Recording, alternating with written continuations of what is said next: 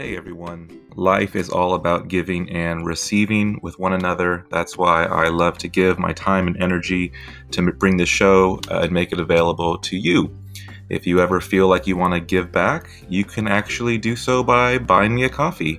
No, I'm serious. If you go to www.buymeacoffee.com/humansaredivine, you can buy me a coffee and I appreciate it and I say thank you ahead of time. Thanks a lot.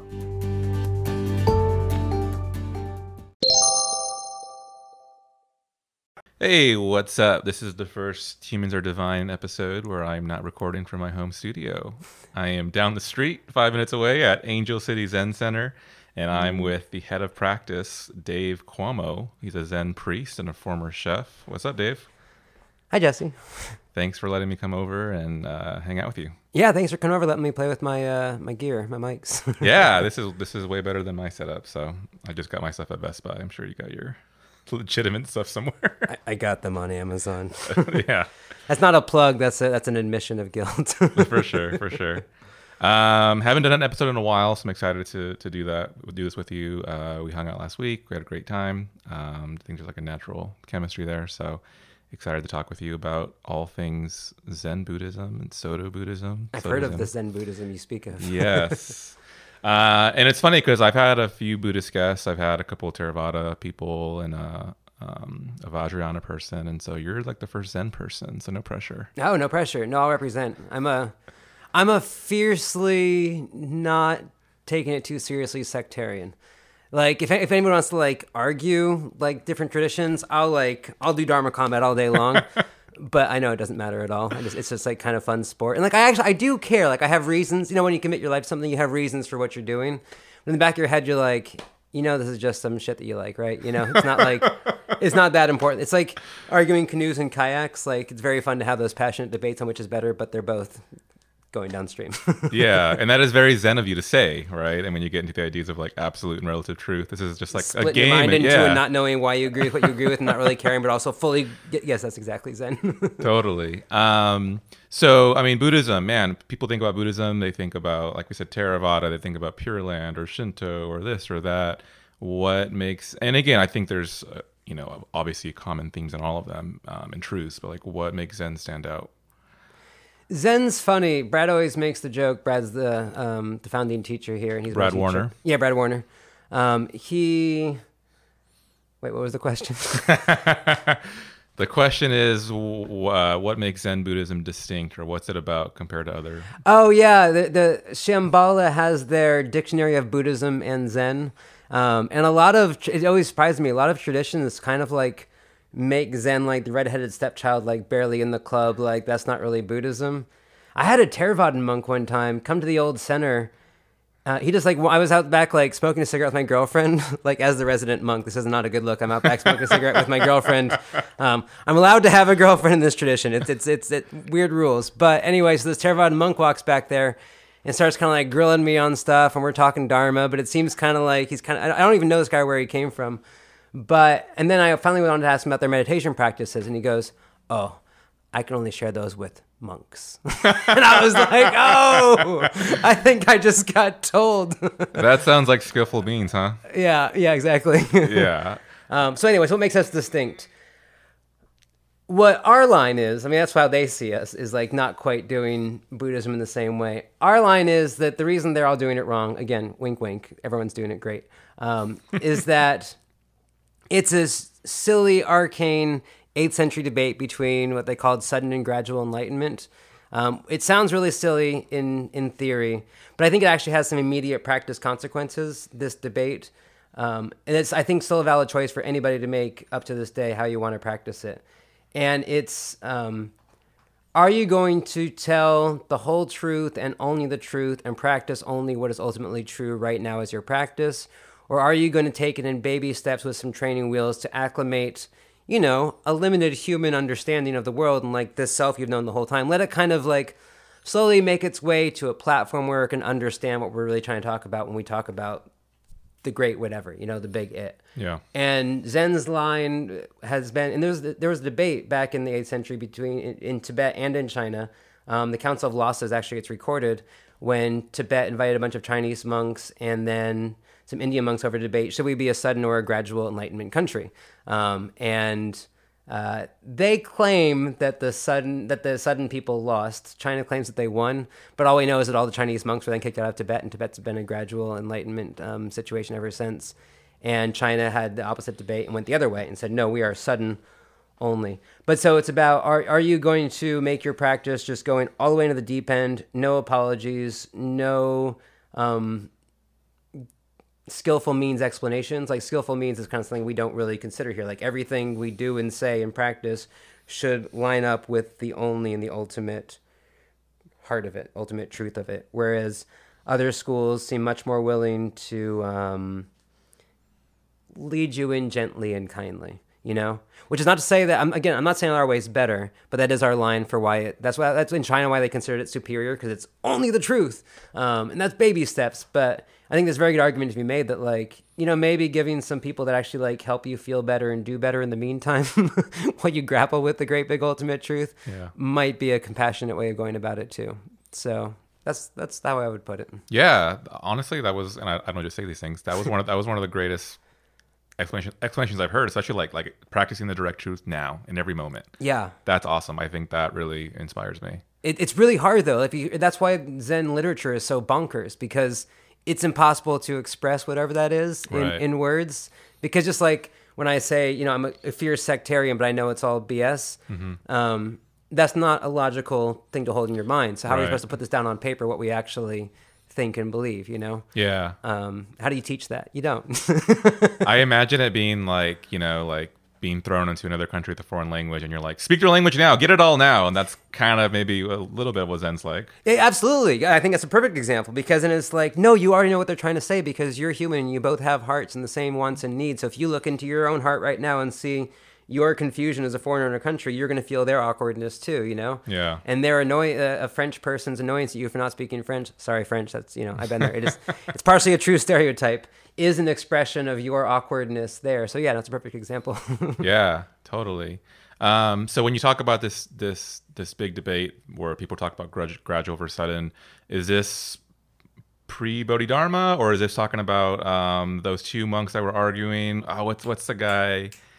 The mirror wiping thing. Oh, that's a platform sutra. That's post Bodhidharma, yep. And that would be where you could say China had the debate. They didn't whereas Tibet, the king invited the people and had a formal debate with large consequences. China didn't quite do it like that. There were two rival schools, and what's funny about that's why I love Zen history, because it's some really good philosophy and some really great results from some really dubious characters.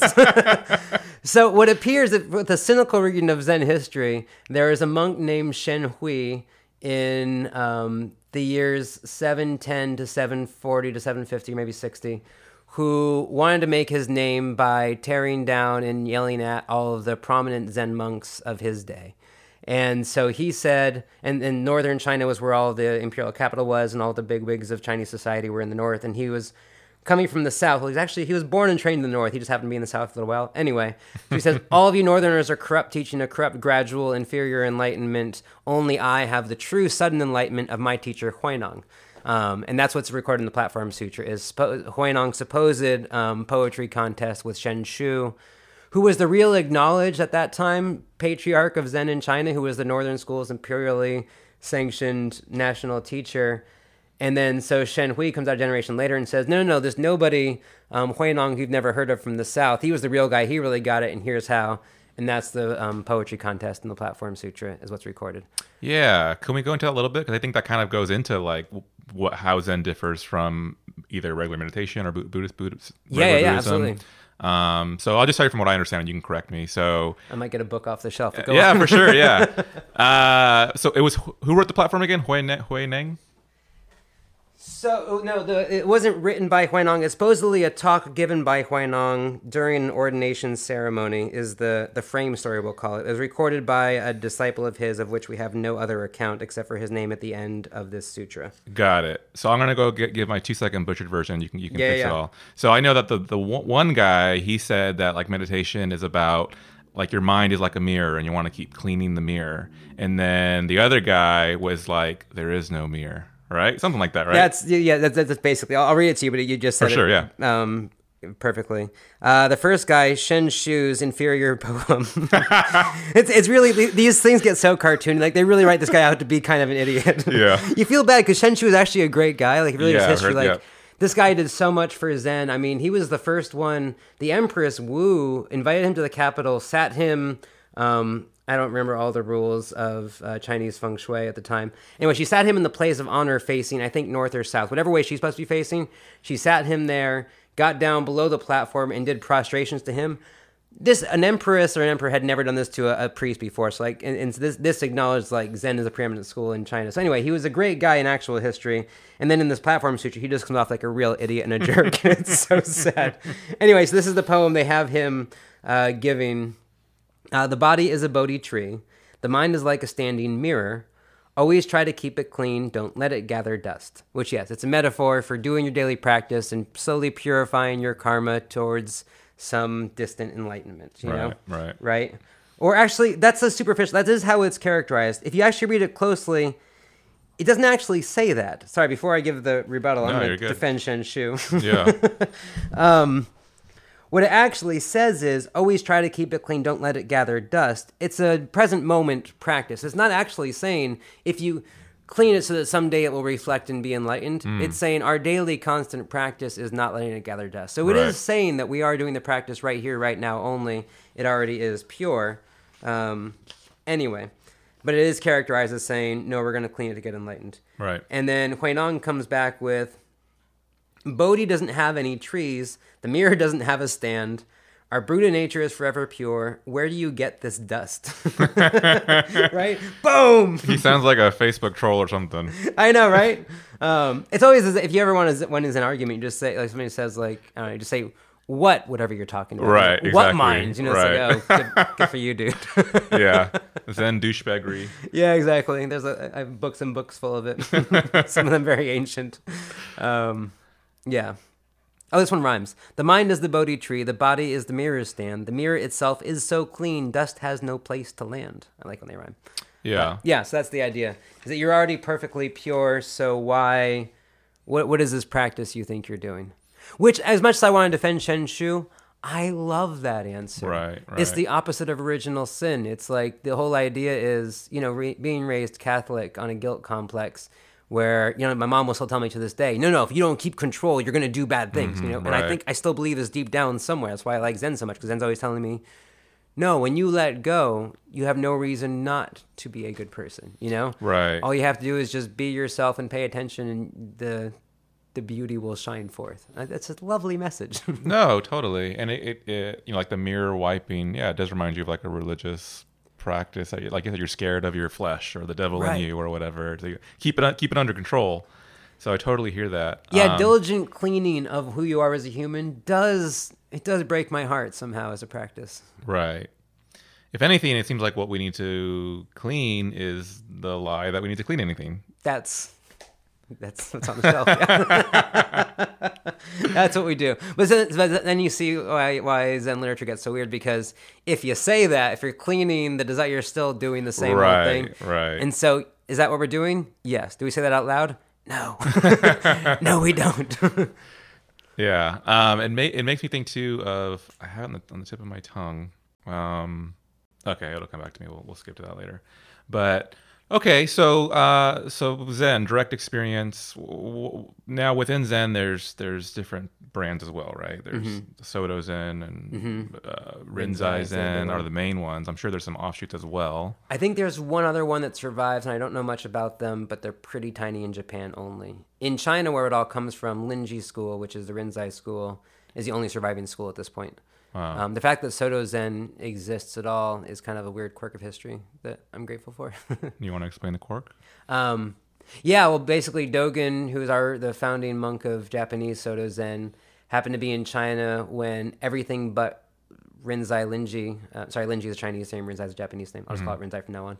When Rinzai was was taking over everything, and everything was being co-opted by the Rinzai school, there were still a few Soto places left, and he did a tour of all the big temples and all the main teachers in China, And he's kind of a snot face, like a lot of these people. I love Dogen. Sorry, I'm not trying to denigrate them. He's a great guy. But also, he was kind of snotty and pretentious about his Zen. And he said that every teacher he met was corrupt and BS, except for this one guy. He found the one guy in China who was worth listening to, Tendo Nyojo. And he was a Soto guy. And so he brings Soto back to Japan, and that's where it survived. So then Linji co-opted everything in China, and Soto just survived in one branch in Japan. Where in Japan it became, they called it farmer Zen. It was the popular Zen of the lower classes. And whereas Rinzai, Linji Zen, also went over to Japan, and that became the Japan of the aristocracies. If you want to think like Bushido and Samurai Zen and all, like most of the famous monks from about the year 1200 to about the year 1800 or 1900 even, from Japan were all the Rinzai sects. It was the upper class, noble, aristocratic school, much more heady, intellectual. Soto was kind of the common people's thing. But so it was much bigger, but kind of less, I don't know, less academic. Yeah, very interesting. When was Rinzai around, and when was Dogen around? Because they weren't contemporaries, were they? No. So Linji, who actually was... So Soto is the Caodong school, they would say founded by Dongshan, who was about a contemporary of Linji, or pretty close thereabout. Okay. And that was the year 850 or so. Yeah. Back in China. These splits are all old. There were 5 main branches of Zen in China, and only 2 left when Dogen got there, really. And now just 1 left. Linji won. So what makes Soto different from Rinzai? I think I've given like 4 or 5 talks on this. I think it's fascinating. It's the main difference is in the directness, especially the student-teacher relationships and the direct push for enlightenment. Rinzai Zen, you can see why the aristocrats liked it, because what they do is they have these days, but ever since about the year 1600 and beforehand, shades of it, they have a koan curriculum that take you through, and the koan curriculum works where your teacher gives you a koan, and if you haven't done koans, they're little, very short flash stories they're not riddles, but there's a case that you have to answer for. The best translation I've heard is if you've translated it as, the word technically means public case, but case study. And it's kind of a joke on where in Song Dynasty China, you had lawyers doing case studies to pass their bar exams to be a Song Dynasty lawyer in China. And so monks had koans, public cases, case studies, they had to pass, I'm doing air quotes, in order to become monks. The joke is, how do you can't quite prove your ultimate enlightenment the way you can prove that you know the law, and so that's why the koans are so weird. And so what happens is your teacher gives you a case, and you have to then demonstrate an answer. And how they do that, I can't tell you, they can't tell you, it's something weird between you and the teacher that happens in the room. But they get like a curriculum of these things that goes, like there's like 600 you might do over the course of 20 years until you finally pass the whole thing. And your teacher will tell you exactly how you're doing. They'll be like, yeah, no, you pass, or no, you don't pass, So it's a very guided experience in that way. And the whole time there is a big focus on breaking your mind in an enlightenment experience. This is kind of the ideal. They're going to push you to have that experience. And I don't think it's direct correlation, but there is some idea that answering the koan involves demonstrating, at least much of the time, something of this experience to them, that you have a personal witness of this or personal experience of this that you can demonstrate for them. So that's the main difference, is the focus on Satori and Kensho experiences, which are the words for enlightenment experiences. Whereas in Soto, it's much more DIY, self-guided affair. A good Soto teacher will never verify an enlightenment experience for you. The answer will come back, yeah, weird stuff happens in Zazen, go back to sitting. And I've been told the main point of a teacher in Soto Zen is just to, when you do start having crazy experiences and thinking you saw Jesus or thinking you're enlightened, it's to tell you to shut up and go sit down. That's like their entire main role, is to keep you sitting and focus on what you're doing right now and not getting hung up on mystical woo-woo stuff. And in that way, their goal is to make space for you to have your own experience, and to be, I guess, kind of an encouraging coach to a point. I mean, they give the talks and they'll answer your questions, but their answers are usually kind of terse and not all that helpful or explanatory. The writings are pretty dense and not all that helpful. If you read any Dogen, you know what I'm talking about, So, again, it's kind of, I mean, some might say it's the more Zen experience in that it's throwing you in the deep end to only have your experience. As Brad says... if you're trying to, if the point of all this is to figure out who and what you ultimately are, no one knows that but you. So any teacher who's going to try to verify and tell you that they know what you are or who you are is lying to you. And so why would you trust that, you know? And so our thing is get used to that the whole way through. From what I understand of Rinzai Zen, that is the ultimate joke at the end, is that the teacher hasn't really been, the teacher's been playing teacher this whole time, but they were never your teacher. It was always you. It takes like 20 years to get that joke. And instead we're like, we're not going to pretend. So I totally agree with that, but I also want to challenge it just for fun. But I mean, like, don't we all have Buddha nature? So in one sense, aren't we all Buddha nature? So I can share what I know about Buddha nature with you because we have the same identity in that sense. So they talk about this in, I mean, on a fundamental level, yes, of course. Like this right here. I mean, even the idea that you're sharing your Buddha nature with me would be a misnomer, right? Mm-hmm. Like Buddha nature just is us having this conversation here. Like, what is there to share? Right. And who is sharing it? See if we can do this all day. Right. Which I know it always sounds so snotty and silly, but what I'm actually saying is like our ground of being is already so connected that there's never been a moment of separation between us. So how could this not be our ultimately boundless love? You know, there's nice ways to say it too. We like to say it's snotty and funny, but the ultimate, the real truth of it is like, nothing is missing, you know? Right. And I can say I'm glad you're here, but even that's like, to say I'm glad you're here misses the point that like, you're here. Right. Yeah. But they do talk about kind of like, so we say that there is no enlightenment. Zazen itself, sitting Zazen your first time is already enlightenment. Mm-hmm. But then some teachers will be like, okay, well, there's second enlightenment. They will talk about the transmission. What Dharma transmission often comes from is a moment of recognition between student and teacher when... you see the teacher sees you. It's kind of described in mystical terms. And there's this like, we see each other on that level now. Kind of like when Buddha had the flower, right? Yeah, exactly. That was the first transmission. Right. The story goes that this is where Zen supposedly starts. Again, the story was written in like the 800s, but let's just pretend. Yeah. Buddha is supposed to be giving a Dharma talk and he just holds up a flower and Mahakasyapa, who's his most senior disciple, he smiles, right? Yeah, I think so. He smiles, and then Buddha says, you get it! You know, nicer terms than that, but and that was the first transmission. Yeah. He got the flower. Yeah, that idea fascinates me, and it's funny because, and I know Brad talked about it, so I assume you guys believe that here, but the idea that you got to do your own practice, but there's something about that transmission that you need from a realized teacher. You know what I mean? Like, it's not like you can go out on your own in the woods and then come out getting Zen unless someone who understood Zen gave it to you, or what? I mean, am I describing it wrong? Or no, that is how it's said. I'll just speak from my own experience because I'm kind of cantankerous, and I came to Zen in weird ways. And like, so my first few years working with teachers was I would see like Brad once every 2 years when he come through Nashville on a retreat. My actual teacher in Nashville, lived in Atlanta. I didn't have my first Dokusan one-on-one practice discussion with him for like 3 years, and then I would see him like once every year or two. You know what I mean? So like a teacher was never a big part of my practice.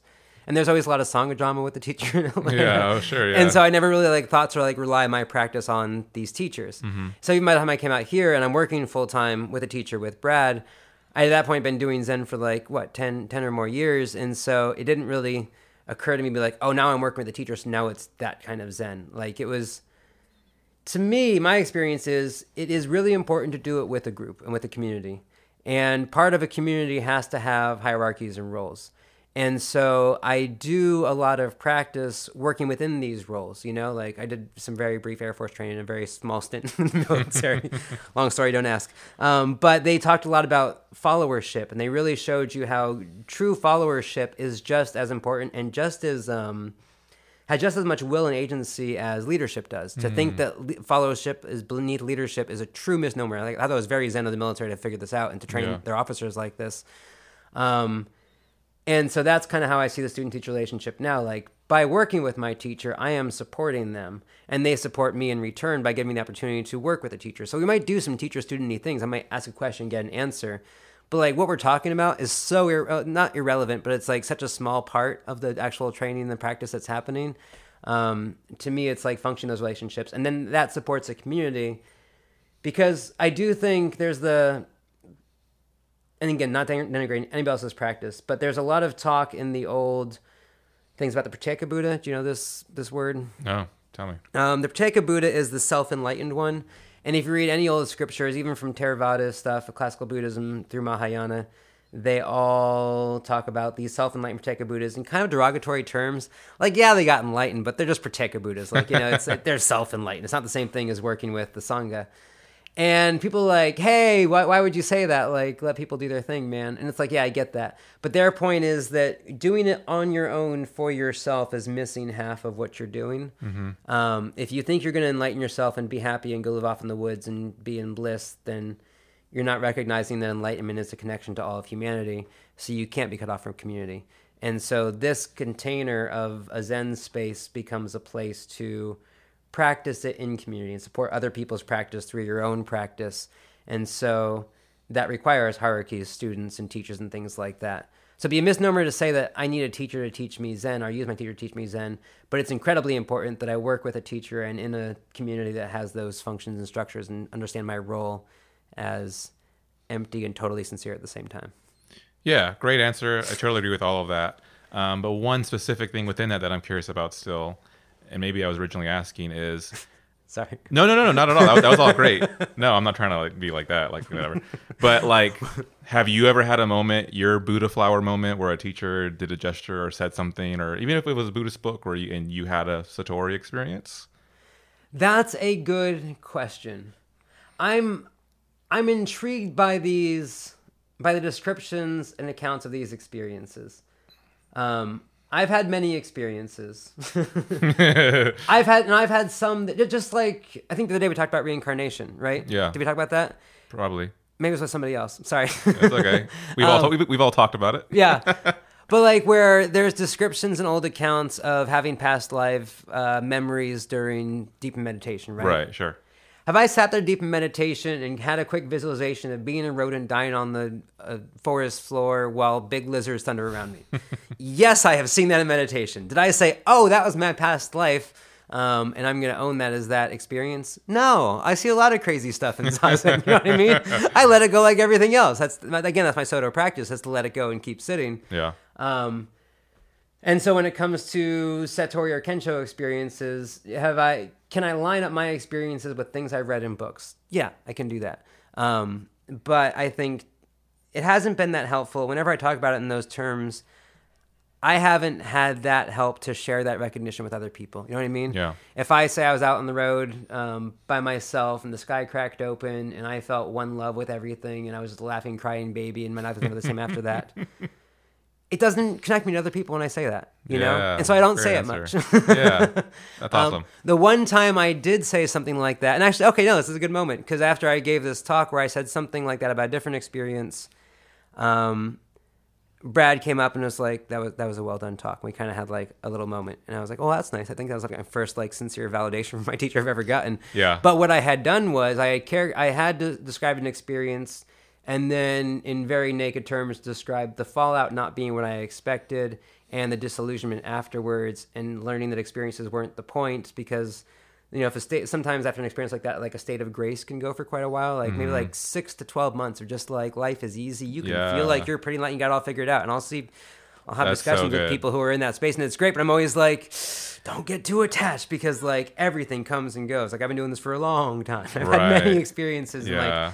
That does not last. And that's what I said in that talk. I described it in kind of a little bit poetic term to give just enough to then be like undercut and be like, and here's where I learned disillusionment from that experience. And that's what Brad was like, thank you for giving that talk, you know? Yeah. Not for the experience itself, but for the knowing what it is and what it is not.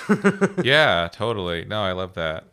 You know, even in Christian mysticism, like St. John of the Cross, who's probably one of the greatest, like he also heavily speaks about like ignoring supernatural experiences, you know, because in the Catholic Church, it's like I saw an angel or the Virgin Mary or all of these things. And he's like, those things will get in the way of your, you know, he would call enlightenment union with God. That's how he would word it. You know, it's so interesting to see how these glorious things can be a roadblock. Yeah, no, they really can be. And that's written all over Zen, too. There's one of my favorite in the commentary to Instructions for the Cook, Dogen's great comment. It's like a very enlightenment-y practice discussion about how to work in a kitchen. Yeah. But he's in the commentary, Uchiyama is like, if you see a bodhisattva flying over your pot, beat it on the head with your spoon and go back to work. You know, it's like, you know, see that Buddha on the road, kill the Buddha kind of a situation. Right, right, yeah. right, right. I wanted to read you a quote and just see like the Zen perspective on this. So personally, I mean, I've been into Zen for 8 years now. I mean, not as deep as you, being a priest and everything, just self-taught and practicing. And then lately I've been getting into Tibetan Buddhism and Vajrayana and stuff. And one of the things that I feel like it probably isn't Zen, because I don't know, I definitely don't know even a little bit of Zen compared to the whole vastness of it. But one thing that I've noticed in Tibetan Buddhism is this idea about like a heavy emphasis on compassion for people, on devotion to the Buddha. Yeah, and sometimes maybe it's about the Buddha and your teacher or whatever, but I mean, ultimately what they're trying to say is the Buddha and everybody. And there's something about like this like heart place. And so I'm just curious what Zen would have to say about that. So this quote is from Tuku Urgen Rinpoche, and he says, a famous quote says, so I'm quoting a quote in a quote, whatever. A famous quote says, "In the moment of love, the nature of emptiness dawns nakedly." So that's the quote that he quoted. And then he said, "Both compassion and devotion are included in the love mentioned here. Short moments of recognition," I guess of your Buddha nature or of the Zen moment, "repeated many times and supported by devotion and compassion are called training." So what are your thoughts on that? I like that at the end, because he does kind of undercut it. Because I don't know if you hear the word training as kind of like a laugh winky thing. Like sure. I hear it like, yeah, that's just training, you know? Yeah. Because to me, like the end rings as, oh yeah, enlightenment experiences are just training for the real thing. Yeah. That's a lovely way to put it. Yeah. My first reaction to the first half, it was kind of snotty, Huineng style. Like, so he says, a famous quote says, "In the moment of love, the nature of emptiness dawns nakedly." Oh, yeah. So in the moment of love, emptiness dawns. How can emptiness dawn? Sure, you know what I mean? Right, yeah. And it already is love. So, like, what is a moment of love when the whole universe is just... Love is a word for reality. I've heard this before, like, love is reality. You know what I mean? Okay, yeah. And for us to experience love is just an experience of reality. Right, really. Yeah, okay. And so when we say emptiness dawns, it's like, well, no, we notice it. You know what I mean? Yeah, totally. But that's why I like the end of it, because he does kind of allude to that by being... So that's like this is like the whole conundrum. We get stuck on this conundrum in Zen, too. Dogen's famous question was, if we're already all so perfectly enlightened, if that's what we're saying, then why do I have to practice? You know? Why do I have to sit zazen in the morning at 6 a.m.? For Dogen, it was 3 a.m. Yeah. If I'm already enlightened. Good question, Dogen. And I feel like that's kind of the conundrum we set up there. You know, like, why do our human brains not get it? And yet we are constantly telling ourselves here in Soto Zen that not getting it is also getting it. Right. You know, is that a helpful thing to hear? I think it is, but I can see how it might not be for everybody, you know? Sure. Oh, can I read another one? You inspired me. Absolutely. And I think this one's also very Zen. This is from Dilgo Khyentse Rinpoche. It's from a book called Primordial Purity. He says, so in Tibetan Buddhism, they would call the Zen experience like the view, which is just like Buddha saying right view, right? Part of the path, right? Just seeing things the right way. I think that's what Kensho means is like a glimpse of something. There you go. So that he says, what must we do to develop this confidence in the view?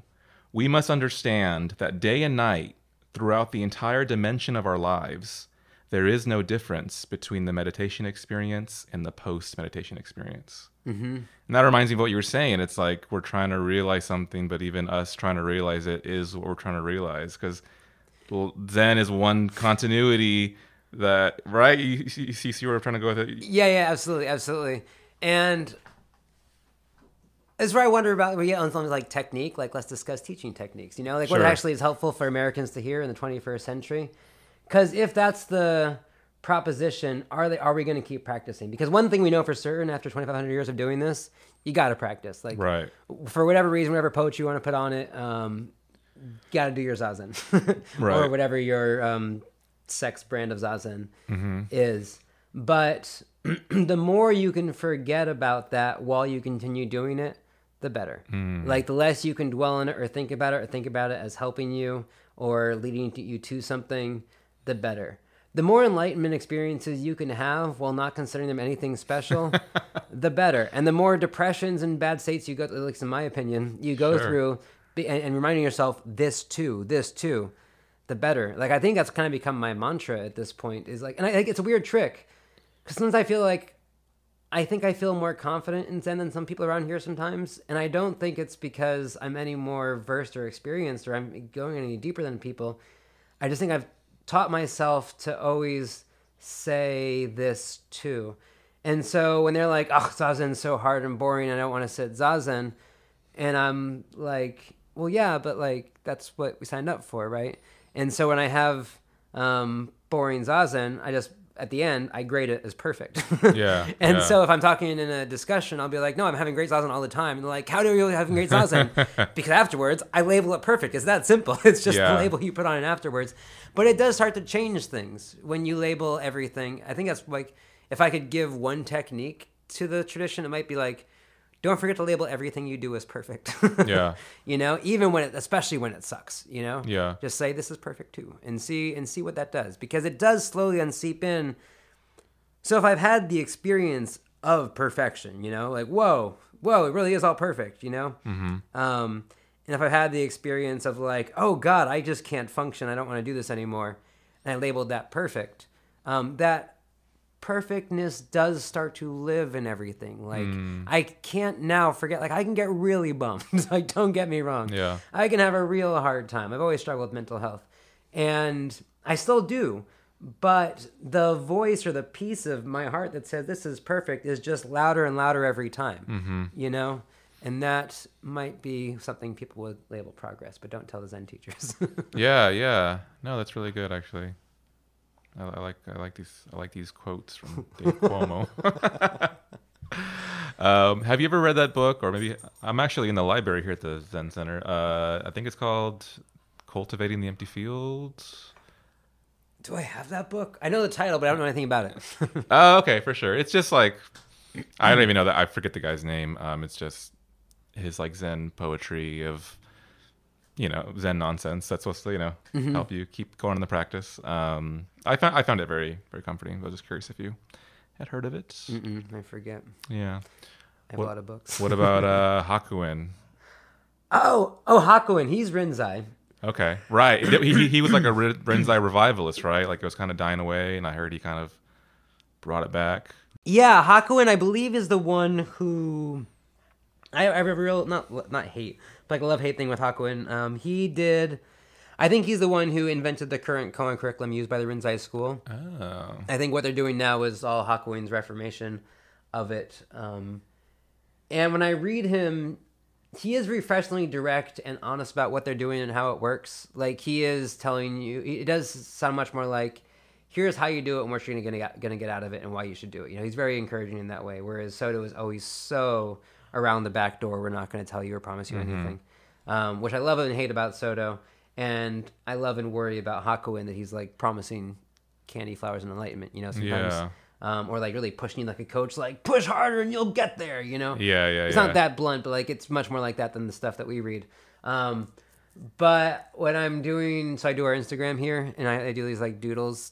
Yeah. It used to be daily, now it's like closer to weekly. Those are great, by the way, yeah. But my favorite ones to do are always, I just... whenever I can trace a Hakuin painting, it's my favorites. His lines are so loopy and they're so fun. I just delight in copying Hakuin's paintings whenever possible. Yeah. I just line up and trace them directly. It's like, these lines are too perfect. I can't. I can't. You can't improve on these lines. I know, and I'm now curious about this. I know if you were to Google his name and look up quotes and stuff, not that I have done that, but one of his lines I guess he's famous for is talking about like great doubt and how that's just as important, if not more, than belief and faith. Well, I mean, what are your thoughts on that? So what I was taught was, I was originally taught that one needs to, I think it was, actually the Shambhala people taught me, you need to have effort, faith, and doubt in equal measure. And I loved that when I heard it. So it was like a three-legged table. You take out one of those three. And when I'm sitting Zazen, I feel like I can almost watch it happen as an engine. Like, effort is just like sitting down and trying. And doubt is curiosity, right? Doubt is, what is this? You know, and then faith is, this is it. And that's what keeps you sitting. Like, how do you stay present with not knowing what you're doing?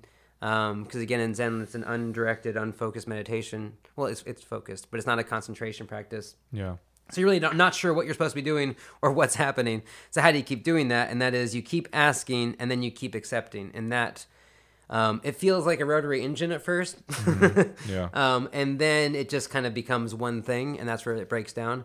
That's my personal understanding of it. I was also taught by the White Plum people are a combination of Soto and Rinzai. They do both. Okay. And they told me that koan practice and the Rinzai style is for people who suffer from excessive doubt, because you have the teacher and the koans to keep validating you and keep you going. So if you doubt too much in the practice, you're going to need somebody to kind of like pull you along. Yeah. Too much doubt. If you suffer from excessive faith, as they put it, then you do Soto style where you can just sit shikantaza, because the idea that you're going to sit there for 20 years being confused until you have some understanding of what this was all for, and then someone tells you that's not it either, go back and sit down. That takes a lot of faith. Yeah. Yeah. So. I think one thing I just want to say for our listeners, and you can totally chime in and say it better than me, but you know, I mean, we're saying all of these like things about Zen, and maybe it can like lose you. And I just feel like inspired to remind everybody that ultimately, like, and I think this is a Soto thing. Zen is just to sit down and stare at the wall and just be there, right? Yeah, it is. We say beginners only here, and it's what's funny with like the farther I go in it and the more leadershipy roles that I take on, it's easy to feel like you know something or like you've learned something, but it's really not the thing. Like It really is just your experience. So I feel bad about that Pratyeka Buddha put down thing, because like I think I learned Zen before I knew what Zen was. You know what I mean? Sure. I think that's why I've always liked Zen so much, because it was a description of something that like I needed, I wanted to have honed, I wanted a community for. So like just go out and like my first question before I even really understood what Buddhism was just like, what the crap is this? You know, I sat there staring at a highway for like 8 hours at a time by myself in a car when I was on tour, just staring at the road, feeling like, I just want to know what my mind was like. What is this experience of me? Yeah. And since I was a little kid, like these are the things they beat out of your head as you get older. Like those are dumb kid questions. Right. But I was like, you know what? I got a lot of time to kill. This is Nevada. There's nothing happening right now. Yeah. I'm just going to study my brain and figure out what the crap I am. And that's all you're ever doing. Right. Yeah. Because I mean, like, the example you gave of your parents or whatever, or society, like they want to tell you like your function is who you are. You're a worker, you're a husband, you're whatever. Yeah. But like those are just roles that we play. Like when those are not around, like who are we really? That is crazy to think about, you know? Right. And it changes a lot to like approach life like that. Yeah. Like I feel like some of the gift that we get from this is like, and I only saw Art Town I think when I was a little kid in grade school, but like I remember remember Art Town the play? No. Of course, yeah. The narrator was a dead woman who came back to life and was just like wandering around her town, being like, "Oh, they're doing the threshing," and "Oh, I miss the weeds," you know, this kind of stuff. But like that's kind of what we get to give you, right? Like if you question your life like that, like, wait a minute, no, I know I have to go to work today, but like, what am I and what is work and why? And you really break that down, right? You might go in and be like, oh, I love powdered creamer, and Doug being a jerk and stealing my lunch is like, oh, that's so human, you know, and it's like, that's a fun way to see life. Yeah. And, you know, like these roles that we make into our, quote, inherent identities, like they're always going to fail us. And so it's like, when they do, what do you do? That's the thing. And it seems like that's, unfortunately, I'm speaking about myself too. It's like, it's only when like we fail in our roles that we turn to something like Buddhism or spirituality or meditation or what have you. That's the thing. It's like my whole thing, if I have a thesis, is disillusionment. I think it's the best thing for you. And I'm sorry, that's the way it works. But like if things are going well in your life, and this is in all the old mythologies too, it's the whole, there's the god realm. And I've heard it said that if you're reborn as a god, the only place you get reborn in is hell, because there's no way to do being a god right. Like in the Buddhist pantheon, gods have lifespans too. They're very long. But your life is so blissful. You have so much like power and wonder and delight that you never think to question your existence or reality. And therefore you have to be ignorant. You can't be compassionate, and you must go to hell afterwards. Like it's kind of like a law of the universe. Right. Cause they're like so blissed out in their divinity that Right. Yeah. And so to me, it's a metaphor for in this life, if you don't have just enough suffering to make you wake up and pay attention, you're probably not going to get it. I think I'm not going to make this a political thing or a class thing. No, yeah. But you might be able to look around and see some corollaries to what they're talking about. Yeah, and then, I mean, this gets into Jesus, blessed are the poor. Yeah, exactly. You know? But I like it also, too, because it's, you know, Buddhism is kind of a rough message when it's saying, like, give up all your material possessions. Not all of them, but, like, material wealth and happiness will never make it for you. Buddha's middle way was like way less. I mean, his middle way of like just enough but not too much was like three robes living in the woods. You know what I mean? Right. It's not quite what we would call middle way, but it's always, you know, find your own middle way. Right. But there's the caveat that the hell realms are there's too much suffering for enlightenment or to actually move up to. And which is to say, like, having enough is important, you know? Right. You would never look at somebody who's really needy or really struggling or born into poverty or living on the streets and be like, material wealth isn't the answer. You're already living it. You know what I mean? It's you need to feel some stability and some comfort and some sense of well-being to go there. And so I think it's important. They're always saying, like, just enough but not too much. You want just enough pain and suffering. Right. But not so much to completely break you down and beat you to where you just actually give up, you know? Right, right. And if you don't know what the hell we're talking about, in Buddhism, there's like different classes of beings that you might reincarnate into. You can be like a demon, or you can be a god, or you can be an animal, and I don't know the rest of them. There's like 8 of them. So one thing that you hear about in Buddhism is that if we are born a human in the middle of all these beings, we're actually very fortunate, and we should take advantage of this opportunity that we're human to study the Dharma and practice it and stuff. And because, like you said, we're right in the middle. We're not too blissed out. We're not too much in hell. So yeah. It's when I look at my life and I'm like, really just nailed that. You know, like I feel like my life has been like oddly hard in ways that it didn't need to have been. I'm like, why is my life so hard? But like, I also had a lot of good setups and advantages and privileges, and I think they really did like just set me with just enough to give me like some solid core of like, I know what okay feels like, and I have some sense that okay is normal and good. But also just enough BS that didn't need to happen. It's like, why? Yeah. To make me like question why. Yeah. Do you ever read Bodhidharma? Yeah, I have read Bodhidharma. Yeah, he's neat. Yeah, definitely. I'm sure you are, but like, what do you think of his 4 practices? Don't seek. Remind me. Yeah, I know. Don't seek. Go through conditions kind of like evenly, like don't get too happy about things or too bummed out about things. Practice the Dharma. I think he just means like the paramitas and stuff. And then the first one was... Hang on. 4 entrances and 2 principles. Right. It's like 1 page. Yeah, here it is. That's why it's great.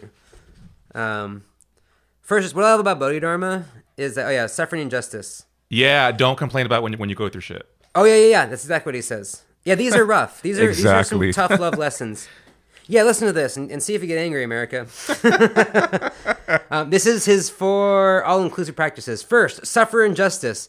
So for everybody out there, like I know most of us who might hang out with people like me are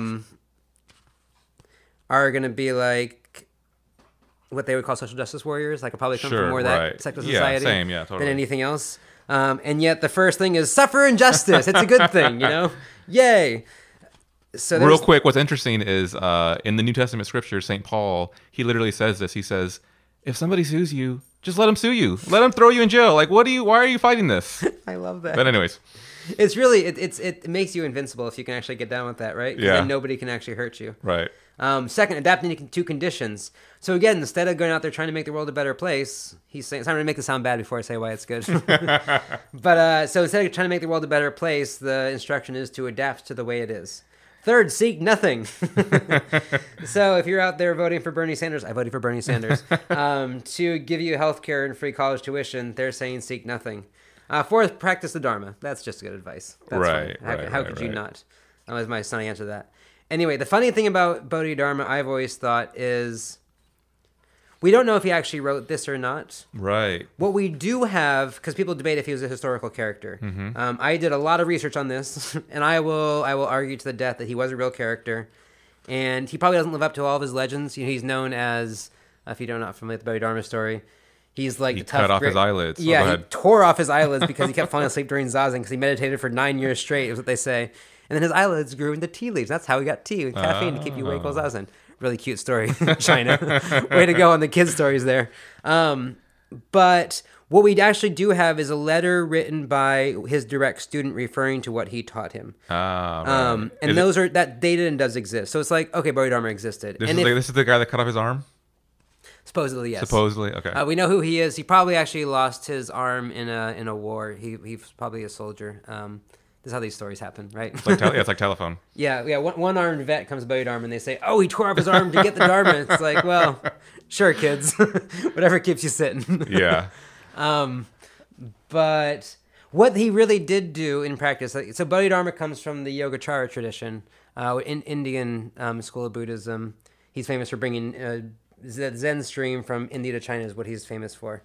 And the Yogacara tradition, the Lankavatara Sutra he supposedly studied, is this incredibly dense 500-page sutra in which I've heard this description of it. The premise was that since the truth isn't categorizable and can't be organized, we're not going to bother to categorize or organize our sutra.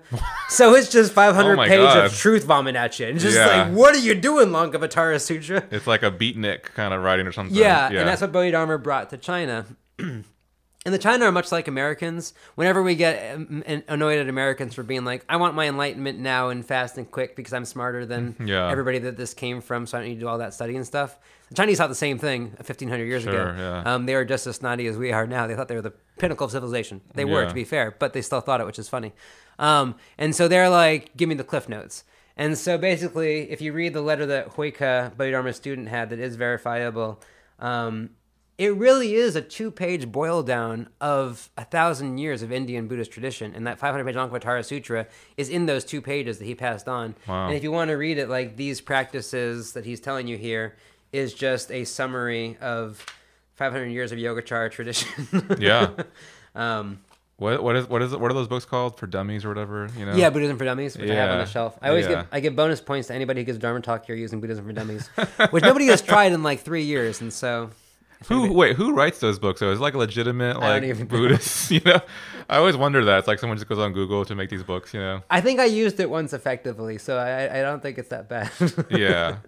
But anyway, so actually about these things, because these are great things. I am coming to Zen from a, I don't know if I agree with this at this moment, actually. This is funny. Well, because I got a therapist, right? My therapist keeps telling me that if I... part of this is almost like a martyr syndrome, right? Suffer injustice. I can do that because it's good for me, right? But I would never want that for anybody else. Right. Yet my therapist keeps telling me that if I keep... sorry to bring that in here. Yeah. But if I keep holding myself to a different... And Buddhism tells me this too. If I hold myself to a different standard than I hold other people to, if I want to have compassion for others but not for myself, then I am missing the entire point, and I'm just going to keep doing harm and attracting bad situations and creating bad situations, right? Yeah, I'm not the expert anyway, but the way that I read that is that, don't complain about unstoppable injustice or problems. Obviously, like if I can avoid suffering, I'm going to do that. I don't know about you, Dave, but I am going to whatever. But it seems like there are things in life that no matter what we do, life just gives us shit. And I feel like those are the things that, and I could be wrong, that maybe he's saying like when that happens, you have to deal with it because it's not going away. Yeah, I think that's completely right. That is absolutely true. Yeah, the first thing you can do is argue with what's happening to you. Like, this shouldn't be this way. I think that's where most problems happen, even in politics, too. Sure. That was probably the problem with activism, was like, things shouldn't be this way. And it's like, well, yeah, but you know what? Things are this way. And so maybe hating everybody who exists in that society isn't the answer. Yeah. And this is why it seems like this is terrible that this happens, but the fact that, death, and it seems like grief is a great spiritual teacher because, death is one of the most unexplainable things. It's like... Why this should not happen, children should not be slaughtered or whatever, my daughter shouldn't have died, but it did happen. And so it's like, it forces us to deal with, I don't even know what, but. This is my biggest fear for humanity right now, is that, cause they're getting better and better at the science thing. Yeah. And they sometimes sound like they actually might unlock ways to stop cells from aging and dying. Right. If they can actually make us immortal, I don't know how well that goes for us. Like, we are not prepared for that. We're going to be the God saying, class. Yeah. Yeah. Right. We're going to have to get enlightened real fast to handle this immortality thing. Cause part of the way that society works right now is people with bad ideas slowly die off and we can kind of move on. Sorry if that sounds rough. That's what I see happening, Yeah. And so if we don't do that, then I'm not really sure how things are going to go for us. Yeah. Because I think you're right. Embracing those kinds of suffering is... So that's why teaching Zen is hard. Because The actual answer is I do completely agree with suffer injustice, especially in a present moment tense. You're right. Like when I had my appendix burst, do I know how to do meditative techniques to manage pain? Yes, I do. Did I sit there in a bathroom stall and watch my appendix burst and be like, all right, I trained for this. Here we go, Dharma, you know? Yep, I did that. When I got to the hospital and like, do you want the opiates? I was like, yes, give me the opiates. You know, I can manage this, but like, why would I bother? Yeah. Like, let's do the drugs now. Yeah. But this is a powerful, true practice. And so the real truth is that when somebody comes here, if you actually come here and you want to do Zen practice with us, I would do you a disservice by trying to make it nice for you. You know what I mean? Yeah. By trying to make you, because sitting with yourself for an hour in the morning every day or sitting in a 4-day retreat where you're just sitting and staring at whatever happens and it's uncomfortable and it's hard. If I try to soften that blow through some like there's the rule you're supposed to not look people in the eye on retreat, you know? Hmm. And like, do I want to like give everybody a reassuring smile and a wink, and do I actually do it on retreat a little bit? Yeah, I do. But like every time I do it, like I know, because I've trained by this for now, but like I'm doing a disservice, you know? To let you sit with your stuff and go through it. That's like the only way I learned anything in Zen was like nobody else was there, you know? Yeah. And nobody was there for me. Like that sounds really rough, but that's kind of the way we train it. Yeah. Is that, I love how Koben Shino put it. He's like, he said, pound your life by your question. It makes it sound really rough. Like, just go all into it by yourself. But when you go crazy, before you go totally crazy, talk to me. It's like a safety net. Yeah, you know? Right. Like, so if I'm leading a retreat, I should not look you in the eye and give you a reassuring smile on the path. But if you're freaking out, you're like, can I talk? 100% there for you. You know what I mean? Yeah. Like, we're here to catch you before you fall, and that's it gets good. Weird. But to let you go through as much as you can before we go do that for you is the... That's the practice, man. So those who do want to practice with you want to share all about the center?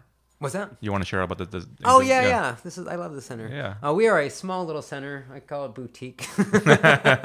There's institutional Zen centers, and they're great, and they offer wonderful things. And then you have like kind of independent centers like us, where I think our whole brand is Zen Cash. Like, I love Zen. I love what they're teaching, and I feel at home in all the centers now, but when I was first getting into it, walking into a place with like formal robes and clear hierarchies and like ways to stand, talk, and it's all just like very rigid, and somebody's going to yell at you if you make the wrong turn in the Zendo. Like that was off-putting to me. And so our whole thing here has always been like, we follow all the forms quietly where we need to, but like when you walk in here, you're not going to notice any ancient 1,000-year-old forms. You know what I mean? Like this is true. Yeah. We're going to start 5 minutes late. We're going to talk about whatever before the sit, and it's all pretty chill. And I like that. I think that's important. So yeah, you can sit with us on Zoom. You can sit if you go to the website aczc.org. You can email. Maybe say that slower. Sorry, you can go to the website aczc. Like Angel City Zen Center.org, and the contact, you can email us, and I'll send you the codes. We had Zoom bombers once, we had trolls, and so we had to start sending codes out.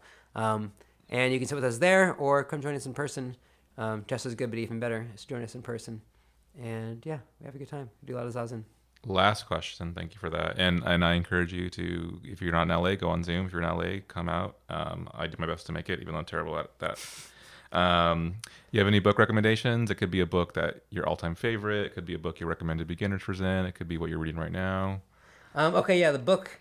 I'll do recommendations for beginners to Zen. Yeah, there's lots of those. That's great.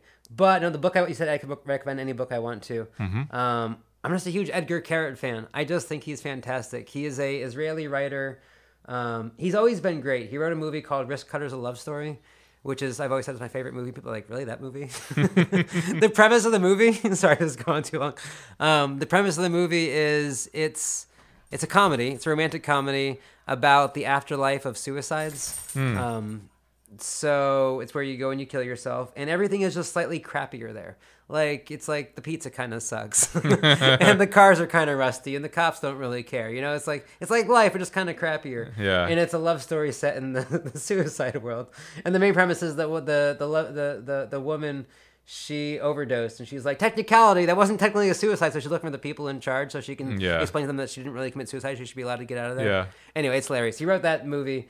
And he's always been a funny writer, but he did a book recently. He said he got into a car wreck where he had a real, like, not, you know, he's Jewish, so it's not a come to Jesus moment, but he had a real come to Jesus moment after this. And so his last book was just so beautifully dark, I think, in kind of the ways we're talking about, where it's really embracing the kind of dark aspects of life in a new way for him. It's like less goofy and more like getting there and finding, I'm not going to say the way out. Like, it's a beautiful book in like really striking ways with no easy answers. And I was just like severely impressed. And it's flash fiction, so it's like really short, quirky stories. So what's it called? Sorry, Etgar Keret, Fly Already. Fly Already. Yeah. Okay. I recommend that. For beginning Zen books, of course, our teacher, Brad Warner, he has Hardcore Zen is a great first book if you want like more of a kind of like fun, funky personal memoir version. There's a lot of like real Dharma in there too, but it's also kind of like young punk kid going into Zen, and it speaks to a lot of us who might come from a world more like that, you know? Yeah. It's really like kind of lively and fresh like that. So I highly recommend that. And then his last book called Letters to a Dead Friend About Zen. It's a really sweet book. He wrote it as his Zen 101 book, but he had a friend who died, and it was everything he wished he could have told him about life, the universe, and Zen is how he, so it's all these letters to his friend. He wrote it in very personal terms to that friend who's no longer here, what he would have said if he could have at the time. So it's really sweet, but it's also his M101 manual, so it's really good as a... This is like a recent... Yeah, this is his last book. No, but like a recent death, or... Oh, Not that it matters. In my mind, yes, but it was 2014. oh, sure, yeah. Okay. Yeah, I have a series of talks. We were thinking about doing a book just on those talks. Like, his friend died while he was on the road, and he was giving talks in retreats. And we're like, I know it's a sad situation, but like, dude, these are the best talks you've ever given. Like, he was raw and in the moment and just real, and just like his blog here at that point, he was just like, fuck it, I want some pizza. And I was like, speak the truth. Yeah. You know, so that's what the book comes out of. Okay. I read most of Brad's books, but I got to get that one. I'm a little behind there. Well, Dave, thank you so much for hanging out, sharing your wisdom. There's a lot of zingers for me personally that I know set out and hit me, so I'm sure others will feel the same way. But yeah, Angel City Zen Center, check it out, and just get around the Sangha, get around the community. Even if you don't know what the fuck we're talking about, just come and you'll still enjoy, trust me. And yeah, all right, Dave, thanks a lot. Thanks so much, Jesse. This was a blast.